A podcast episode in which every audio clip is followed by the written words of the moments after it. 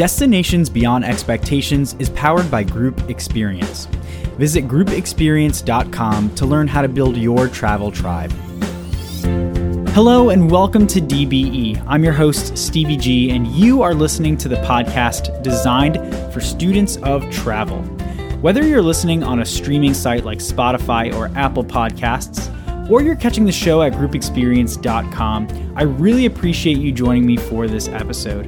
Make sure to visit Destinations Beyond Expectations at dbetravel.com to find some fun blogs, a link to join the DBE Patreon community, and so much more. Remember, you can find Destinations Beyond Expectations on Facebook and Instagram.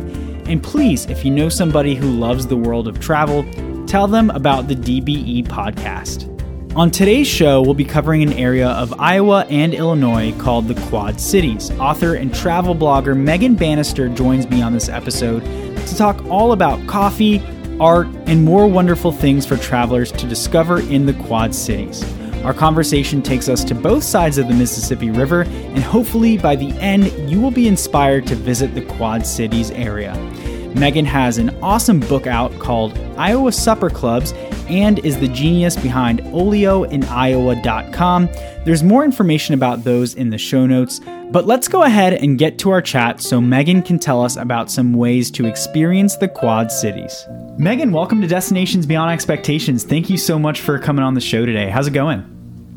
I'm good. How are you? I'm doing well. And Megan, I'm really excited for today's episode.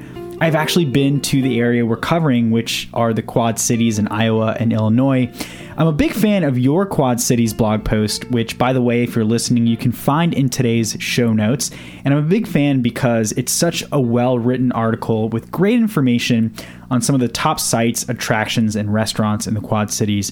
And most of the things you mention are things that I did not get to experience when I was there. So I'm really excited to learn more about some of the places to add to my Quad Cities itinerary for the next time I visit. But Megan, before we talk about some of the specific things to do in the Quad Cities, I'd like to make sure that everyone listening can get a basic picture of the area we're going to discuss for anyone out there that might not be familiar with the Quad Cities.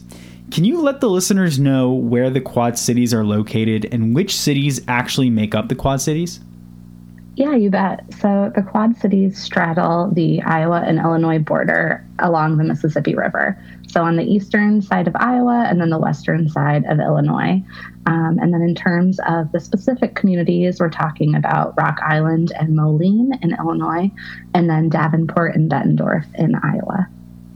So I want to start by asking you about a couple of things to do on the Illinois side of, of the Mississippi River. Um, in Rock Island, Illinois, visitors can explore the Black Hawk State Historic Site and also the Quad City Botanical Center. Can you talk through what it's like to visit each of these places? Yeah, of course. Um, so, Black Hawk State Historic Site is named for the famous Sauk warrior, uh, Chief Black Hawk.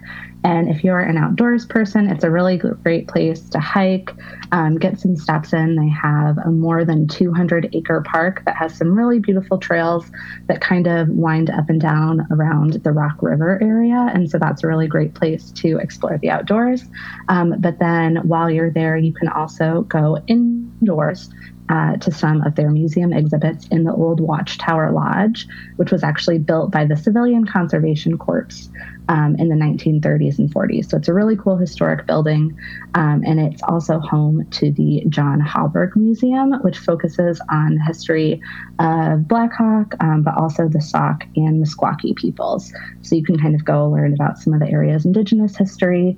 Um, but then they also have some really great exhibits about the Civilian Conservation Corps and kind of its early impact on the Quad Cities, which was a lot of new info for me. And they have lots of really great historic photos, which is fun too. Um, admission is free there, so that's always a good bonus. And then if they don't have a rental going on in their main lodge, be sure to pop in there because um, they have some really cool, like full wall murals that were done at the same time. Cool. And then the Botanical Center? Yeah, so the Botanical Center, um, I love a botanic garden just because I feel like it's such a fun way to kind of get a feel for the area, but then also um, just have, you know, kind of a nice little oasis in your trip because uh, they're usually nice peaceful, calm places. Um, so at the Quad Cities Botanical Center, you can kind of start indoors. They have a really cool um, domed garden with some tropical plants. You can also check out uh, some of their koi. They have a pond um, in their sun garden, and then head straight outside if it's you know one of the warmer months not winter to see some of the really big trees and kind of seasonal flowers they have there um, if you're traveling with kids they also have a really cool uh, children's garden that has all sorts of um, tiny fairy dwellings and then a really neat scale model of the Mississippi River that's actually like a splash pad. And so you can kind of walk through the different locks and dams. Um, they have some cool water features that kind of weave back into the outer areas of the garden that even if you're not a kid are really fun to kind of see and explore um, and just kind of make that experience a little more interactive. And then if it's open while you're visiting they also have a train garden that is a miniature model um, that's a partnership with their local uh, railway club that has kind of four independent trains running on i think almost 800 feet of track. And they have all kinds of tiny models of buildings from around the area and kind of little nods to the quad cities. So that's a really fun one if it happens to be open and running while you visit.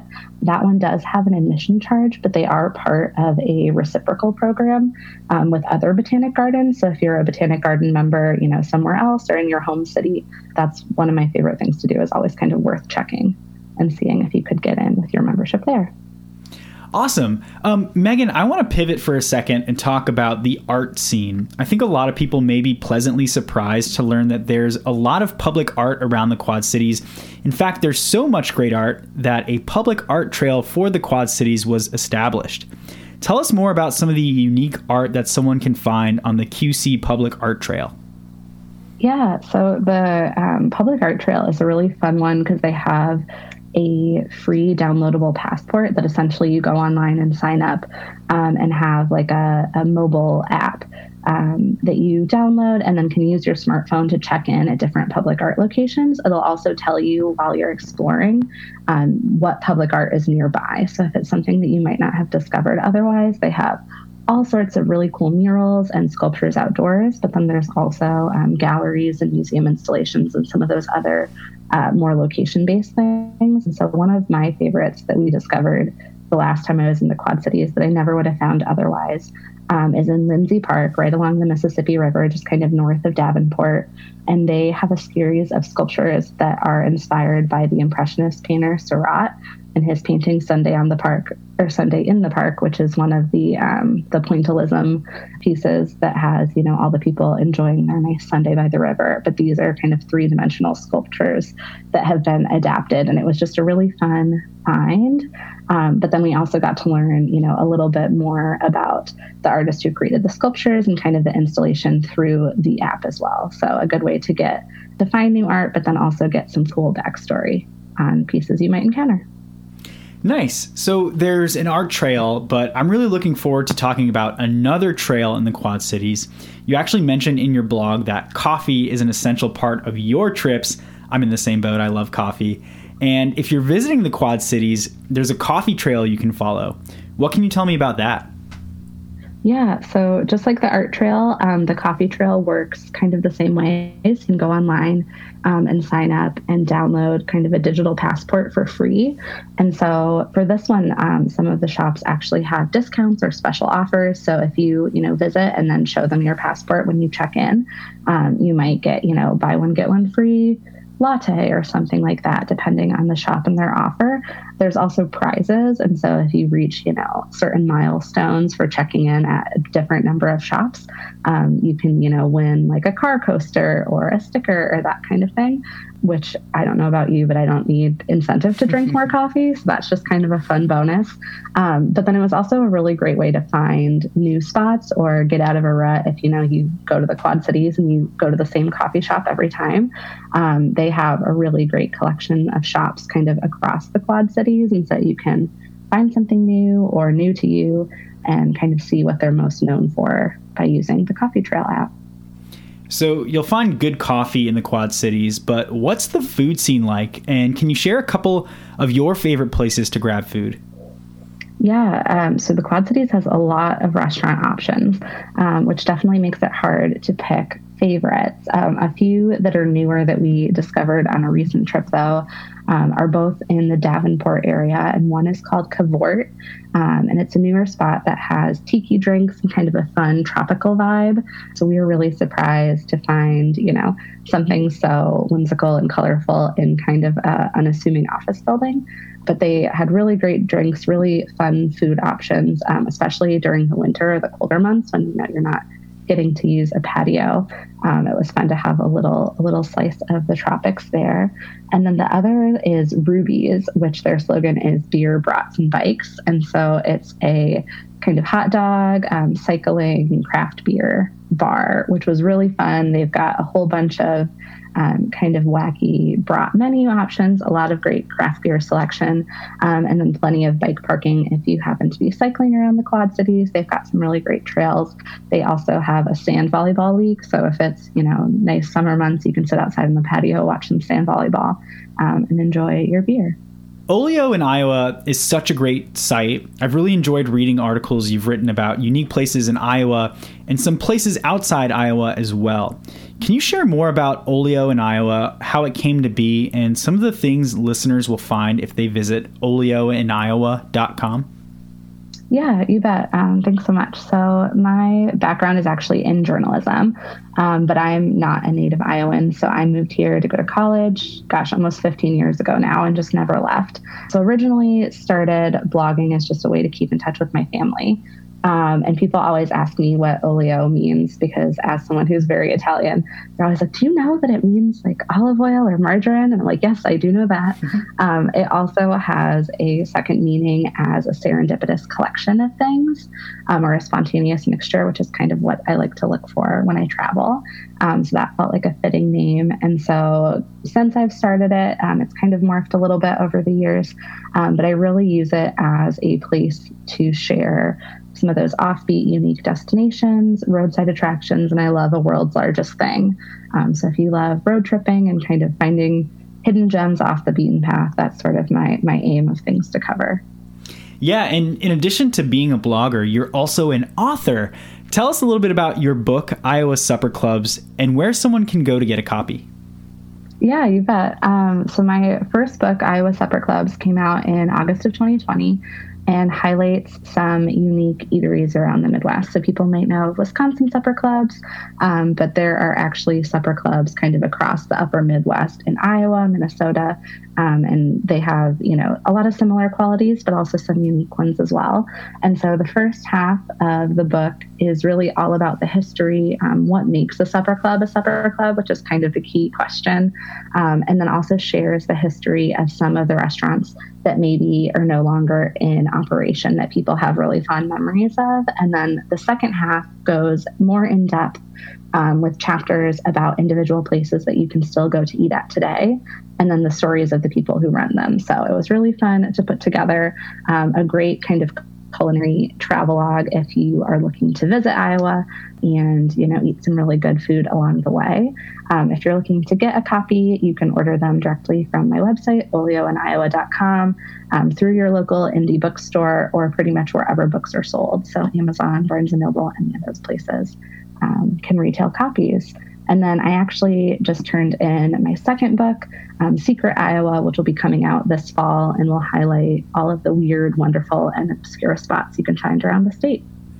I love it. And I'm so glad that you mentioned it was fun for you to put together because it was so fun for me to read through Iowa Supper Clubs. I really enjoyed the history and I mean, I don't want to give away too much of the book, obviously, but it was you do such a great job of talking about the individual supper clubs and the history that goes along with them. It was great read. Um, of course, you're on Facebook, Instagram, and other platforms. Megan, let us know where to go on social media to stay connected with Olio in Iowa. Yeah, you can find me on Instagram, Twitter, and TikTok at just at Olio in Iowa. Um, and then you can find me on Facebook at Olio in Iowa blog. Megan, I do have one final question for you today. Destinations Beyond Expectations is the podcast designed for students of travel. And I always like to ask guests that come on the show for the first time this question Are you someone that would consider yourself to be a student of travel? And if so, can you tell us a lesson that you've learned about travel or through travel? Yeah, absolutely. Um, I definitely think I would consider myself a student of travel. Um, I'm a really uh, attention to detail kind of planner type A person. And so when it comes to travel, a lot of those tendencies kind of come along with me. But I think the one thing that I've really learned from traveling and from exploring new places and meeting new people is to just kind of go with the flow. Um, I can have, you know, my spreadsheet of all the places I want to visit and, you know, a down to the minute plan of how I want something to go or what I want to do. Um, but it's really those opportunities to kind of step outside of a schedule and really discover things that you couldn't have expected when you're that I think is really valuable and is a really valuable lesson to kind of take into daily life so that you remember to, you know, kind of get outside of your schedule and be surprised by things, even if it's just in your own community or in your own kind of backyard. It doesn't need to be like a huge adventure to be memorable or valuable and have um, an opportunity to learn something new. Wonderful uh, answer, Megan. I really appreciate that, and I really appreciate you coming on the show to talk about the Quad Cities and you know how visitors might experience it. So, thank you so much for coming on the show today. Yeah, thanks for having me. It was a blast. A big DBE thank you to Megan for joining the show today. Be sure to check the show notes to find out more about Olio in Iowa, Iowa Supper Clubs, and you'll definitely want to follow Olio in Iowa on social media too. Destinations Beyond Expectations is available on all audio platforms, and you can find the show at groupexperience.com. Learn how to build your travel tribe with Group Experience. You can listen to me talk about more destinations on Thursdays by liking a page called Group Travel Odyssey on Facebook as I co host the Destination Dispatch live stream, a show that covers different destinations and talks about how groups can experience them. Again, that page to like on Facebook is called Group Travel Odyssey. That's all I've got for the show today. Thanks so much for tuning in. Make sure to share this podcast with your travel friends. Have a great day, and I will talk to you soon.